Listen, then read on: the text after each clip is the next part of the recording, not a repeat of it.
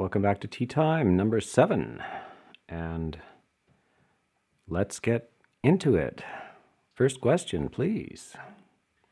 Our first question is from Georg B. from Lethbridge, Canada.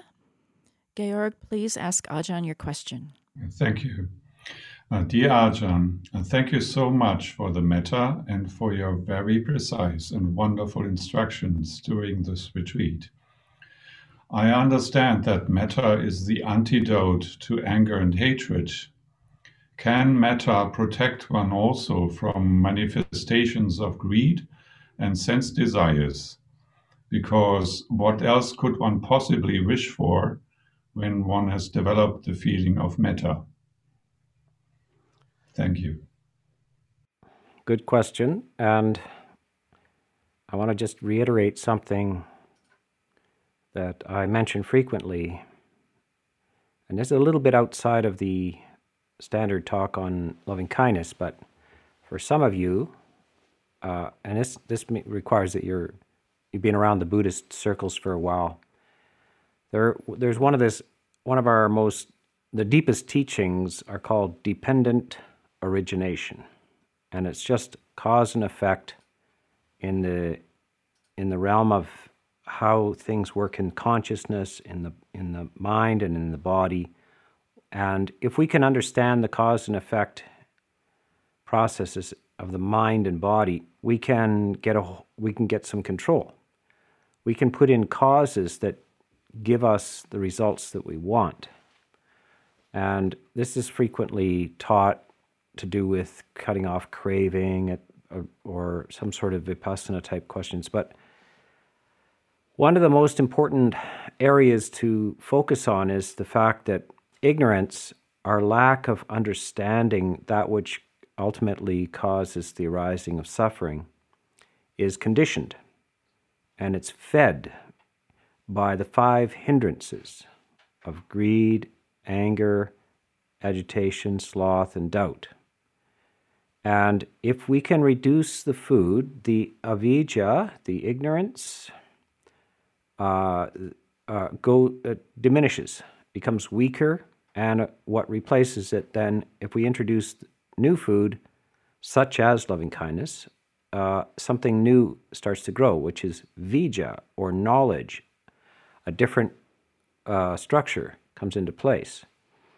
So loving kindness deals with the most problematic. So anger, the Buddha says anger is a great stain on the personality, but is relatively easy to get rid of. Why is that? Because anger intrinsically feels bad. It never feels good. It has got an intrinsic quality of unpleasant feeling to it, and it distorts your perception of things. So loving kindness, when loving kindness is present, anger, ill will, hostility, hate is not present. It doesn't have a chance to feed ignorance, to distort our understanding of the world. Now, if anger is directed towards ourselves, we misperceive ourselves, we see ourselves only partially, we see only the fault in ourselves, we do not see it in proper perspective. If we turn anger towards the world, anybody out there, anything animate or inanimate, there's a distorting feature of hostility which misrepresents reality to us, does not give us a balanced representation. It emphasizes the fault and dwells on the fault. So if loving kindness can reduce that, then you're going to have a much clearer view of the world. You're going to have a much more balanced view of the world. You're not going to be unwisely attending to the fault. Now, the other side, the next major hindrance is greed, desire, craving, lust as well. And its problem is that it unwisely attends to the beautiful.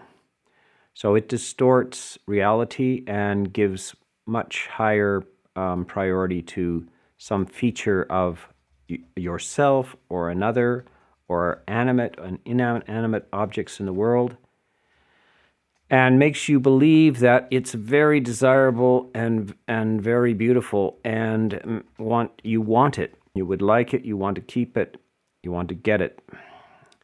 It is a lesser fault, by the way. So anger is a great stain on the personality, but fairly easy to get rid of because it is unpleasant. Greed, on the other hand, is a lesser stain on the personality, but hard to get rid of. And why is that? It's because it is accompanied sometimes, not always, but sometimes by pleasant feeling. So sometimes craving arises with pleasant feeling. For instance, you anticipate that you're on a diet, but there is chocolate cake in the fridge, and it's now 10:30 at night, and you just saw an advertisement on the television for chocolate cake, and your heart decides that you're not on the diet anymore, and every step towards the fridge is beautiful. Accompanied by joy. The cake is accompanied by joy and pleasant feelings of taste, and then you regret what you have done. So it is hard to get rid of. Loving kindness, though, causes an attrition of greed. So, in fact, if one is obsessed, romantically obsessed, what would you do as an antidote to this? Say you have a committed relationship, but you got your eye on somebody else. How would you get out of that? Well, one of the ways is perhaps to try to find the faults of the person, try to make them less appetizing and so forth. Rarely works. The other one is, strangely enough, what is the antidote to lustful craving? Loving kindness. Loving kindness can function. And this is one of the things, I think in the last talk, I mentioned that loving kindness, metta, had a near enemy and a far enemy. And the near enemy of loving kindness is that which comes in the disguise of, and that is lust, a romantic attachment, a possessive desire, is often mistaken for true loving kindness. And if it is the near enemy, then if you switch to loving kindness, it should push out the near enemy. It'll push out, what's the far enemy of loving kindness? Class, everybody remember, of course, anger or hatred is the far enemy, and the near enemy is greed, desire, lust. And so loving kindness can be an antidote to both desire and to aversion. So, and if you use it all the time, it will weaken your whole misperception and misunderstanding about the nature of the world, the nature of your life, the nature of who you are. This will all clear up. The fog will clear up. Strictly through loving kindness. There's only a few little instructions that are missing that loving kindness doesn't fully take care of, but it does a lot of the work of the path that will move you along. But remember, this is universal loving kindness. Many religions teach partial loving kindness. They strictly remain in perhaps their religious community, or they remain in the human community, but they don't radiate it without any conditions attached to all beings. So this is universal loving kindness. By the way, this I had a question a while back whether non-Buddhists could practice loving kindness, and I said, of course, anybody can practice it. But some philosophies and religions intrinsically excludes certain beings from inclusion in loving kindness.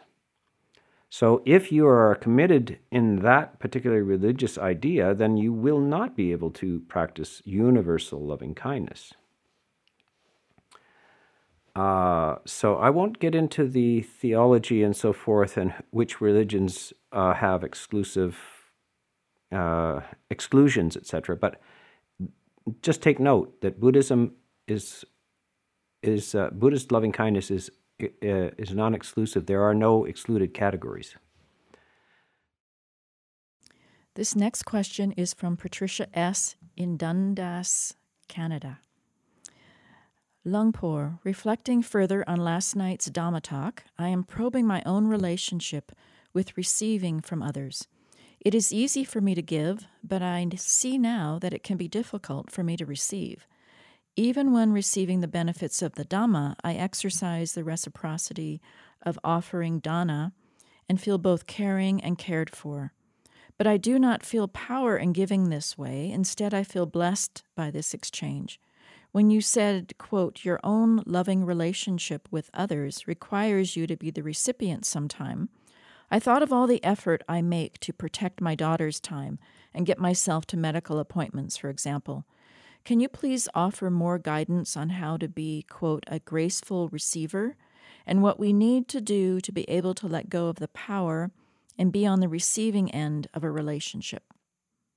Yes, it's a good question. And as monks, we're put in the position of having to become graceful receivers. Many of the people who come to become monks are not from the begging class or the bottom of the social barrel at all. Sometimes they're from good families. At the time of the Buddha, many of them came from royalty, and suddenly they were in this position where they were not to provide for themselves, and they were not to just live off the largesse, the generosity of their families, but they were to be walking through the streets barefoot with a bowl, and people from all different levels of society were able to contribute to their food, including the lowest caste.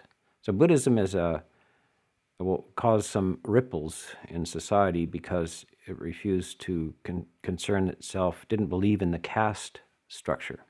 Anybody who came in to become a monk was just given seniority in terms of when they were ordained, and same for women. And they were recipients of generosity and teachers of people from all different levels of society. So they abolished that idea. And this is a beautiful thing, is that everybody should have the opportunity to practice generosity. And you can start also with children very young. And you'll see in children, some get the idea very early, even 2 to 3 years old. You can ask them sometimes to, if they have a cookie in their hand, if they would like to offer you a bite. Or can I have a cookie too? And some of them are very eager to do this and offer this to this gigantic face in front of them. You remember being a tiny child that adults are immense. They're 12 feet tall, and their heads alone are 2 feet tall. You know, so to feed this giant being before you with a huge mouth, a chunk of your cookie is quite a thrilling experience. Some children will very happily do this, and they're delighted. At the age of 3, the parami, the virtue of generosity, can be experienced. It's available to almost across the spectrum. Even animals can practice generosity. They will share things. And so a child, and they should be introduced to generosity. They should receive and how they're delighted with gifts. And then they should be taught, you can give also, and you can enjoy giving. So this is where it all should start. But many people would rather be the giver than the receiver. And there is a saying, I think, it is better to give than to receive, as if everybody's eager to receive, but actually, no, everybody is not. It might be better sometimes to receive than to give. You need to be an elegant receiver. You need to be a good guest at a dinner and eat lots.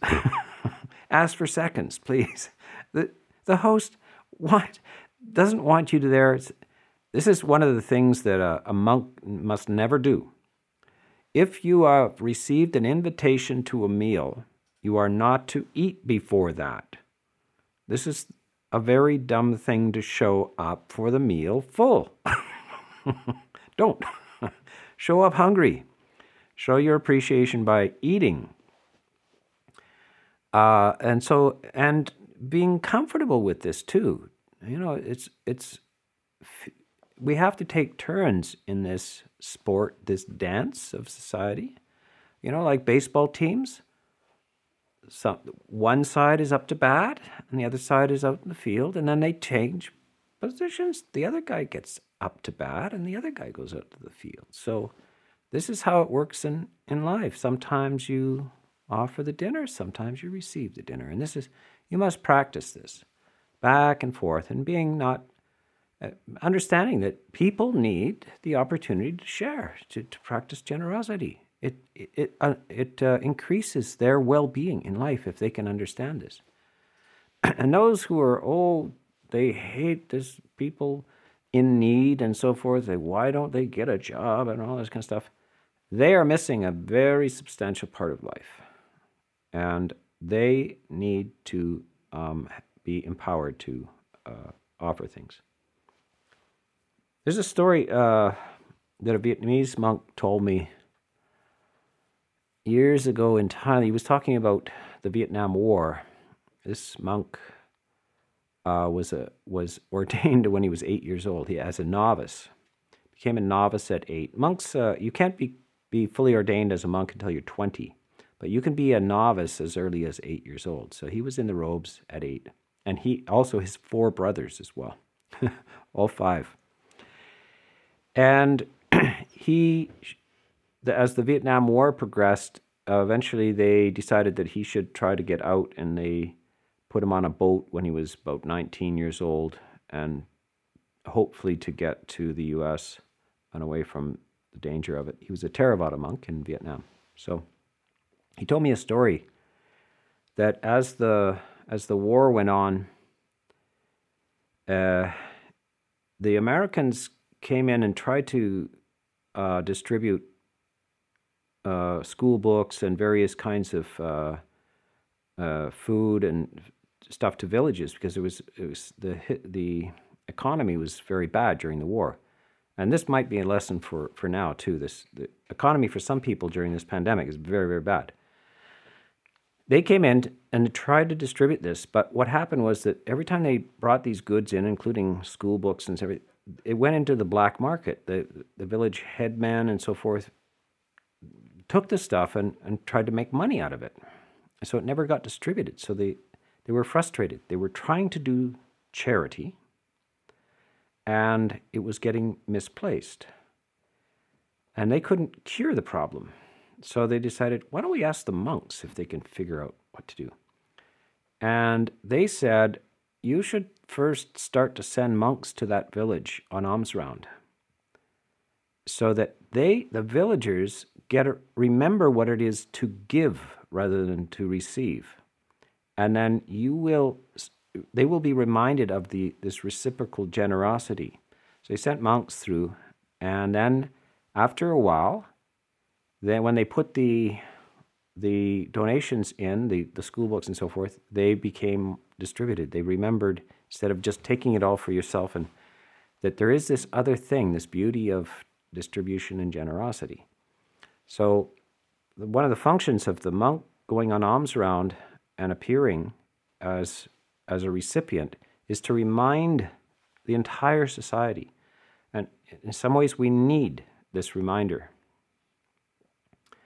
Mother Teresa in India was asked whether she planned to, abolish poverty in India or heal everybody. And she said, no, then I would make a liar out of Jesus, who said, the poor shall always be with you.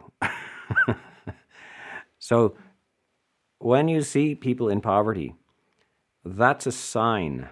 That's a sign of the opportunity for giving, and that no person is physically independent. You can only be emotionally well and independent, but physically you rely on the knowledges and skills and the productions of everybody else. So you're entwined in a huge interdependent system. This is very, very important to understand, that it flows both ways, and you should be a very genteel and elegant actor in either role, both as the giver and as the receiver. Back and forth, back and forth. Our next question is from Anonymous in Syracuse, Italy. When I do metta meditation, the only methods I've learned are ones using words. However, I find using words to be too much mental agitation when the mind is calm. Is there a way to cultivate metta without words? Yes. When I first read that question just before this session, I immediately thought of some music by Mendelssohn called Songs Without Words. A nice title, Songs Without Words. And the song is there, but the words are not. And of course, you have this instrumental kind of music as well.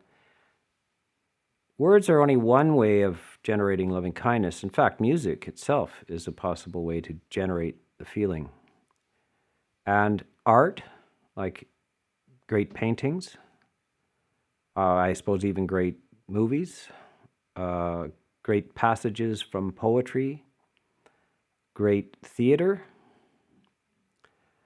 all kinds of things move the heart. And that's all that matters. There's 15 ways to start a fire. 13 ways to look at a blackbird. And if you don't know what I'm talking about, read the poem. Look it up on Google. Google it. 13 ways to look at a blackbird. And at least 13 ways to initiate loving kindness. And words don't have to be part of it. Sometimes it's just the breeze hitting your face, or just watching geese raising a family. You know, we're in the wilderness here, and every spring, geese and ducks and birds come from thousands of miles away, land here, and very devoted parents, they raise these little chicks, and they protect them and feed them and make sure that they're well and so forth. The animals can even do this. It's very, very beautiful to watch this interaction. Usually in the spring, also a deer appears near my cottage with her new offspring, and sometimes she has it right in front of the window. She must feel safe here. She's had her child, her baby, the fawn, on several occasions right while I'm looking out the window. And then they hang around and grow up around my cabin. And it's very moving to watch them. She has to put up with a lot. She has to keep her eye out, and they're just typical kids, you know, they're not paying attention to anything. And anytime they feel hungry, they just start nursing. So all kinds of opportunities for triggering this feeling of profound goodwill. And you hope they're safe, because they want to live. And that's the essence of loving kindness, is that the wish for well-being and safety. Yeah. Our next question is from Mudita in Kamloops, Canada. Ajahn, for loving kindness to remain genuine, Does it require lots of vulnerability and forgiveness for oneself and others? Thank you. Very grateful for all this yummy food for the heart. Yes, it's not that it requires it.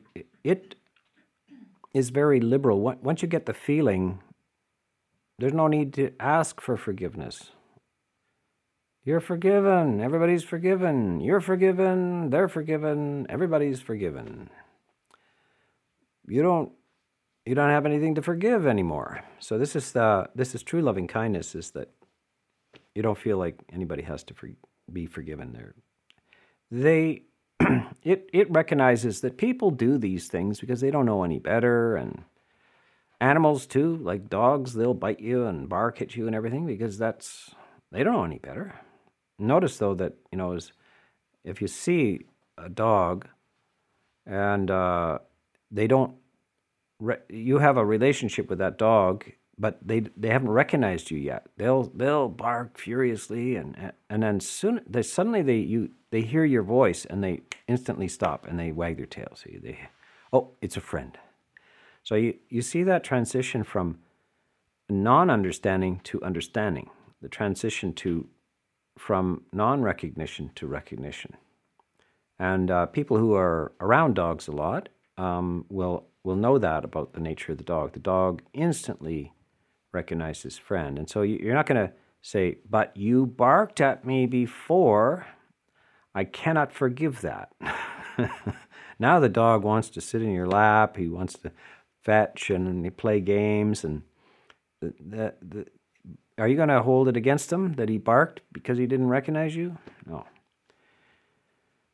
So this is the nature of all beings. If they're aggressive and harmful, it's usually because they haven't encountered Dhamma. And how can you expect them to be any other way? I mean, they don't know any better. So, and you look back on your own history, you don't know. You didn't have the skills, you said the wrong thing, you did the wrong thing. It was only wrong because you had no skills. So once you have the skills, don't look back. It's a very good lesson in life. Don't look back.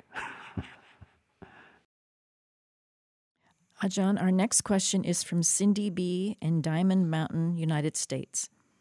Ajahn, thank you for your kind and profound teachings of the Buddhist path from a monk's view, in contrast to a layperson's teachings.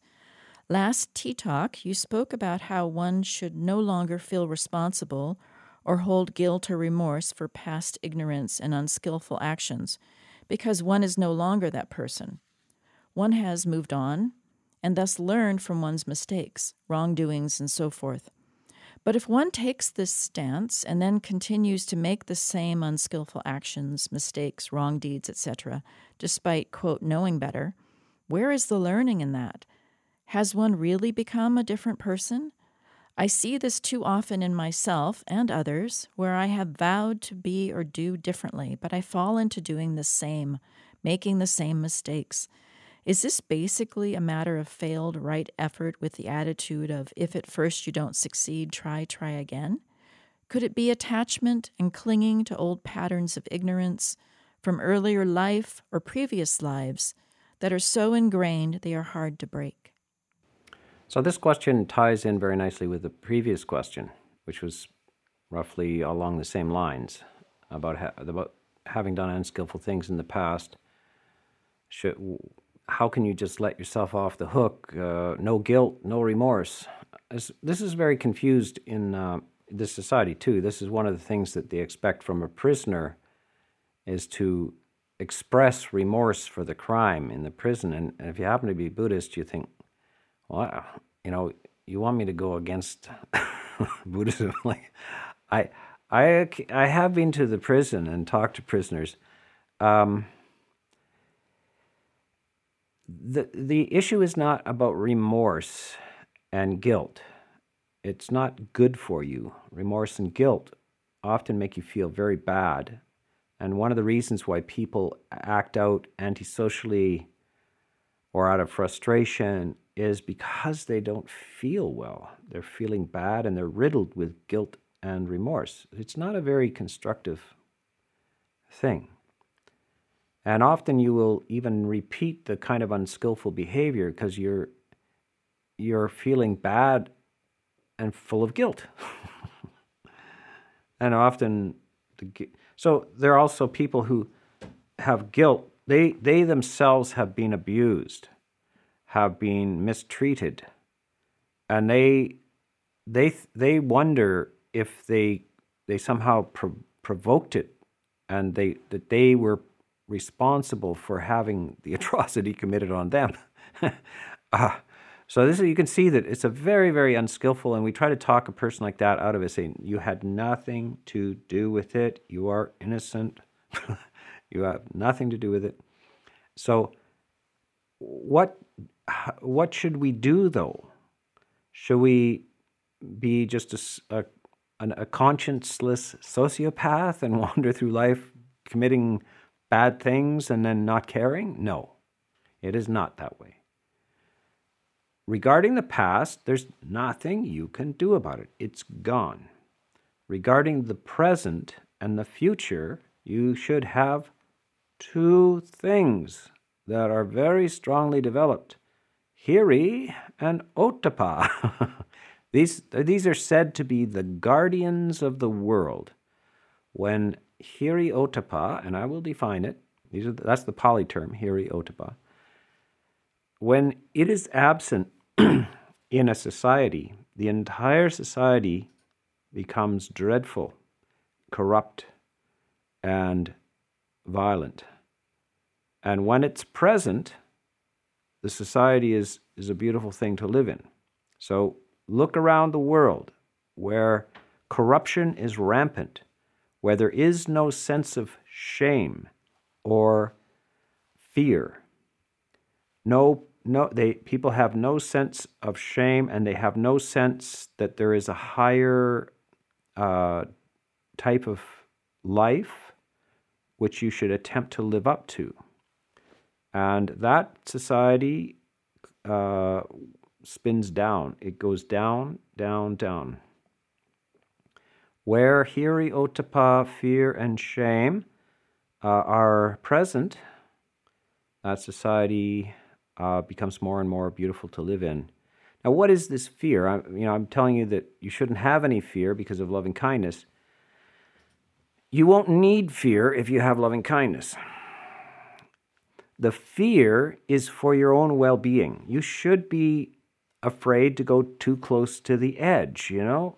You see people, they go to visit the Grand Canyon or some place in the wilderness or next to a waterfall, and they walk right up to the edge. And, well, sure, okay, they may have no fear of heights, but you'd be stupid to walk up to the edge because you don't know how well supported the rock is there, or the edges. It might be undercut. You don't, if you got a little sense here, you don't go to the edge there. It may not be solid. It's not about your fear of heights or that you have no fear of heights or that you're confident in your balance or even you're curious. You don't go there because it can give way. It just disappear down the cliff. You don't do that because you're sane and you care about yourself. And there's a lot of people out there in the wilderness doing things, climbing cliffs and stuff without ropes, who don't care enough about themselves. There is a time to have fear for your safety. You don't do things that endanger you recklessly. So that's what you establish your life on. Not about the past. It's about the present. So the fear for your own well-being and safety means that you don't do unskillful things motivated by anger and greed and crude kind of motivations. You don't do that because you care about yourself and you care about your future. And the other thing is called shame, but it's not being ashamed of anything. It's having a concern for the opinion of the wise. And let's hope you have a sense that there are wise beings in the world. There are all kinds of philosophies of life. There are all kinds of attitudes towards life. And some people think that nobody knows anything. It's all just a bunch of opinions. That's an unskillful way to live. There are people with wisdom who understand the inner workings of humans. And if you listen to them, you will get direct evidence that they know what works, because you will start to feel differently. You will discover new circuits that light up and are self-confirming. It feels good. It feels right. It helps you navigate the world as a just and a positive being, and you get the benefits yourself, and it benefits others around you. So this is the sense of a strong concern for the opinion of the wise, and a great concern for your own well-being and non-injury and non-harm. So when you do unskillful things, you lapse. You think, oh, I won't do that again, and then you lapse. It's because you don't have enough concern for yourself. If you really cared about yourself, and this is what loving kindness does, it makes you care about yourself. You won't do that again. You will break bad habits, old structures, and you will continue to practice. So you use the phrase, if at first you don't succeed, try again. If you don't have enough concern for yourself, you won't try again. But if you do have concern for yourself, you will try and try again until you get it. So this is all entwined with loving kindness. So a concern for your own well-being is natural loving kindness, and a reverence and high regard for the opinion of the wise. By the way, on the other side of this opinion of the wise is the opinion of the foolish. Now, humans tend to be concerned with everybody's opinion. They're self-conscious and concerned, and they want to appear this way and that way to everybody, including fools. Well, here's the thing. When you have a high concern for the opinion of the wise, you have no concern for the opinion of the foolish. And that means that sometimes you're going to go against the stream. You're not going along where the crowd's going. You're going to be going in another direction because you do not respect foolish opinions, and you will not go along with them. And that's part of this concern for the opinion of the wise, and why it's concern for a particular type of person and no concern for another type of person. So this is the two agents which you cultivate, and you dispense with guilt and remorse regarding the past, and you replace that with a wholesome concern for your own safety and well-being in the present and the future, and you get this concern by information, good information given to you by wise people. And you operate on those two activities, and the past is gone. Our next question is from Anonymous in Calgary, Canada. Dear Ajahn, I know what it feels like to have a mind of loving kindness. It's not there at the moment. I'm really wanting to have a mind of loving kindness, and that wanting, craving, greed is likely an impediment to developing metta, but I'm having a hard time letting go of that craving. And the more I listen to your Dhamma talks, the stronger my craving grows. Do you have any suggestions? Yes, I want to change the word craving to aspiration. And instead of thinking it's a bad thing to be craving to have loving kindness, I congratulate you for having a strong aspiration to have loving kindness. And this is something you need, and it's called right effort, a very strong commitment, chanda, a very strong arousal of determination and energy to accomplish this good thing. and to get this beautiful result of loving kindness. So yes, you should be very determined, and it's not interfering with the result. It's moving you to find out how to do this, how to bring this into your life. And, you know, as I say, you get to use all kinds of different methods. One thing is you're listening right now to the voice of another who is attempting to persuade you and induce you into this goodwill, and to make it a beautiful thing that you can have too. So this is one way to do it, is listen to the voice of another. And then I also said, you know, sometimes animals can teach you this, you know, go to the dog pound and take them for a walk at least, you know, pet them. You might not have the opportunity to bring them home and so forth, but there's all kinds of interactions you can have. Well, maybe during the pandemic, it may not be the best thing to go to the pound, but as soon as it's over, you can go out and interact and with living beings in a loving way. And as I say, use other things like music that brings you into this, movies that bring you into this, novels that bring you into it, factual books that bring you into it, poetry that bring you into it, images, paintings, everything, nature, visits to the monastery, at least virtual visits to the monastery.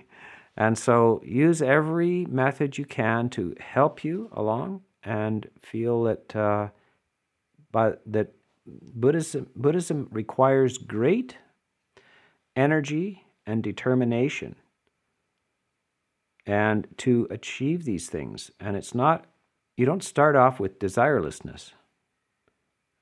You end with desirelessness because you got what you were looking for. But you need strong determination and wholesome aspiration to develop this.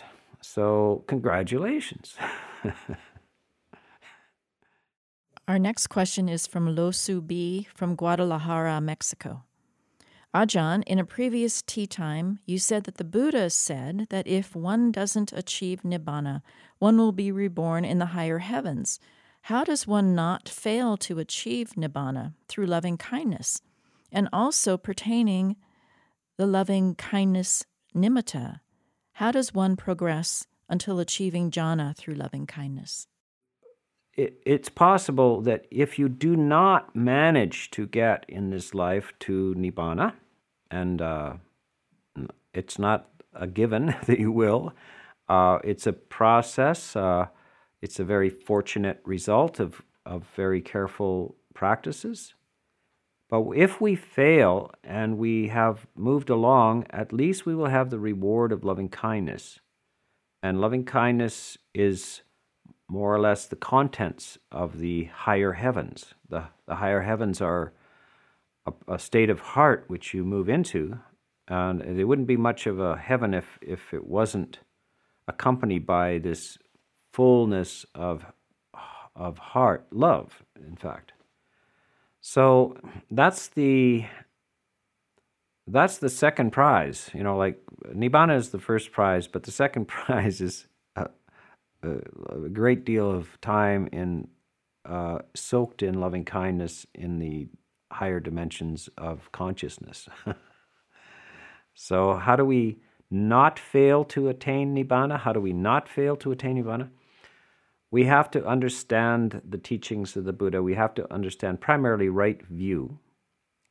If you don't have right view, everything that follows will not be right. There's a little word. So the Eightfold Path has a little. Each factor of the Eightfold Path, each of the eight factors, has a word in front of it, Samma, which means right. And so if you don't understand right view, then you won't have right intention, right speech, right action, right livelihood. You won't have right effort, right mindfulness, and right samadhi.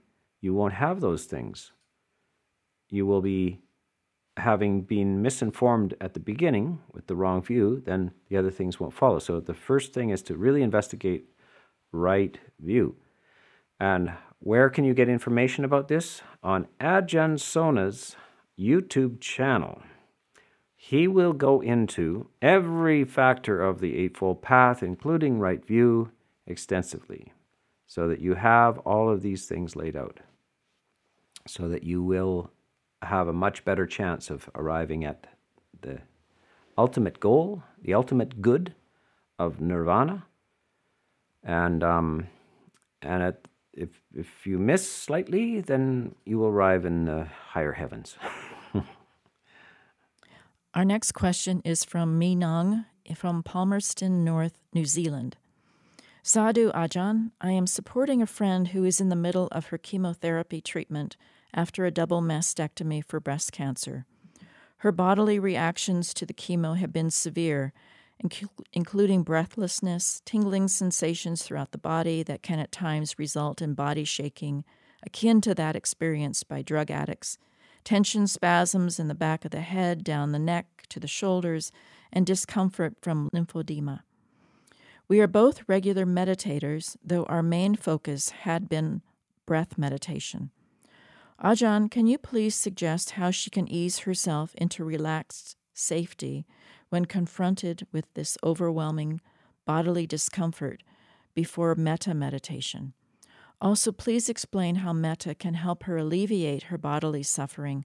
Thank you, Ajahn. Sadhu, sadhu, sadhu. Yes, I've been talking about this quite a bit.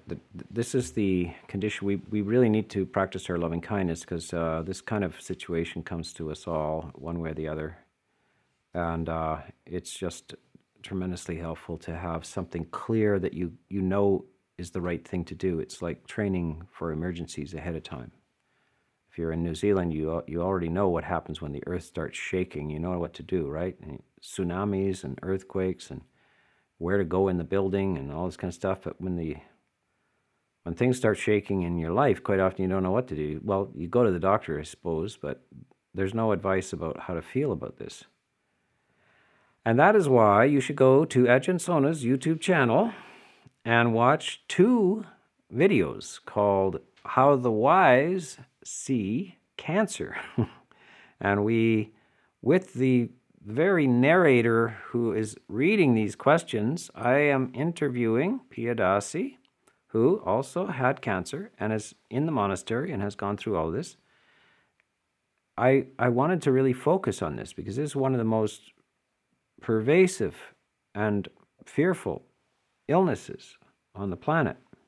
You know, the coronavirus is killing off lots of people, but nothing like cancer. The cancer rates and heart attacks and cancer are much higher, even at the peak of the pandemic.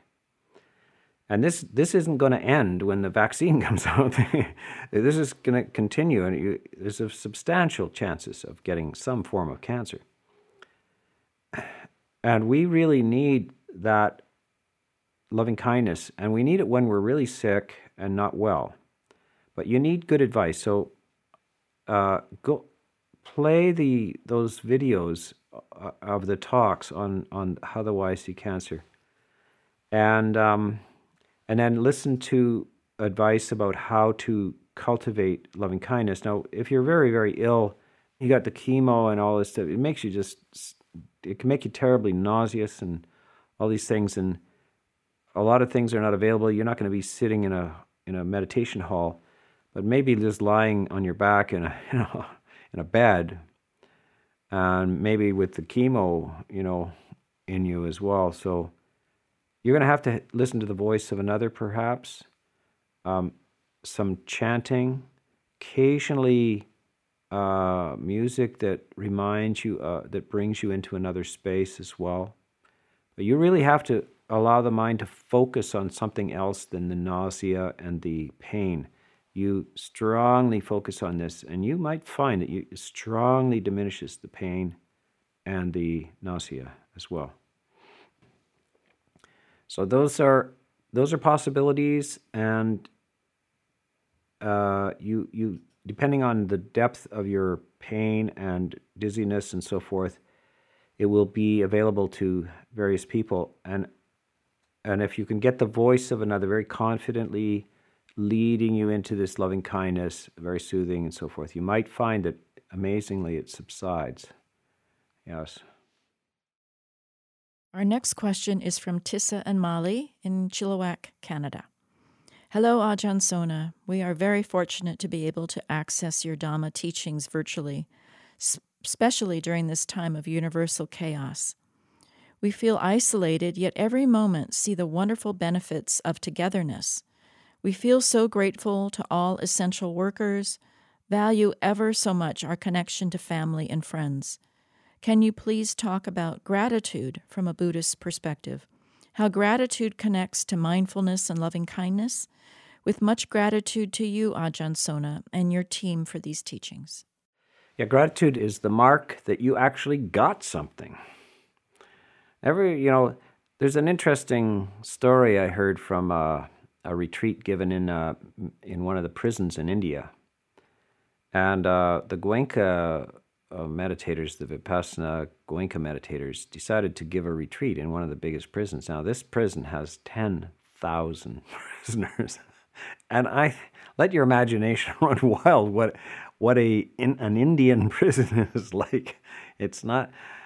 No prison is very nice. Maybe in Norway, Sweden, the prisons are kind of nice. But by the time you get to India with 10,000 prisoners, it could be quite an experience.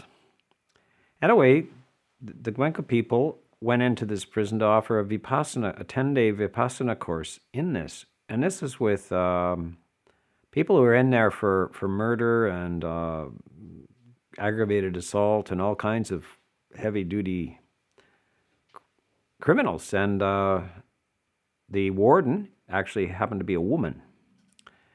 And she wanted to have guards in there, etc., with weapons, and they had a big courtyard, and they said, "No, we won't need them." And they allowed the prisoners to decide themselves. Do you want to come to the 10-day retreat? Some of them had very naive ideas. They thought it would be, quite easy to get out of their cells and everything. I think they started off with several hundred, but it turns out that an Indian prison cell is better than a Vipassana retreat sometimes. It's a hard number to do. You're face to face, no entertainment, nothing. They thought they're having going into a resort. No. It's very austere and very demanding, and you have to face yourself. And some of these guys had never done anything like this before. So there was an attrition of prisoners, but 100 or 150, whatever, remained and managed to get right through. And when they came out, they were literally hugging the guards, and the guards were hugging them, and there was tears, and some of them had an incredibly transformative experience. But the warden, this woman was also a meditator. And then she wanted to have an interview with each of these prisoners who had completed the course. A very clever woman, very wise, very cagey. And you don't get to be the warden of a big penitentiary without being very discerning about human nature. When they came into their office, she said, there are two types here. And I can tell you the authentic one and the inauthentic one, because some of these prisoners wanted to, they have done this thing, and they're a new person, and please let me out. I'll take something off my sentence, because I shall not do bad things again. I saw this, and I feel this, and I know this. She said, that one, I don't believe. But the one who comes in here and says, I am so grateful. I'm so grateful that this was brought into my life. I would never have imagined to do this. That one is authentic. The one who just expresses gratitude instead of some boasting about how much they understand and all this kind of stuff. Gratitude tells me they got something, and they want to express that they got something. So this is the value of gratitude. You don't express gratitude unless you got something. And so this is I get this at the monastery too, with people come and stay, and then they just tell me, thank you for, you know, just grateful for the experience, and how much it helps. And others want to walk in and tell me how brilliant they are and all that. So, you know, I wouldn't discount their accounts of their spiritual experience, but mostly what I want to hear is that something good has really happened to them, and they feel, you know, this wouldn't have happened if the Buddha had not decided to teach, and if he hadn't organized a huge bunch of people who dedicate their whole life to this, and then they pass it to the next generation, the next generation, the next generation, 2,500 years, and it's all over the planet, and we're still doing it. And sometimes we have to start out in broken down shacks on the edge of rivers with lovely Sri Lankan families that come all the way up there to offer me food, like Tissa and Molly and their children. Yes, and so 25 years ago this is. So this is a relationship that goes on, and we share the world with the world. And so now we're sharing with thousands of people who are also participating in this. And I hope that you, in the end, feel grateful. And it's, by the way, we want to, there's a whole bunch of people in the background here with earphones on and headphones and microphones and computers and all of this kind of stuff, and filming things and moving things around, and that's how it happens. It's not just me talking to you. It's just a whole bunch of people. And there's a monastery here which required thousands of people to contribute to actually get this built. So gratitude is a beautiful, beautiful thing, and the mark of authenticity.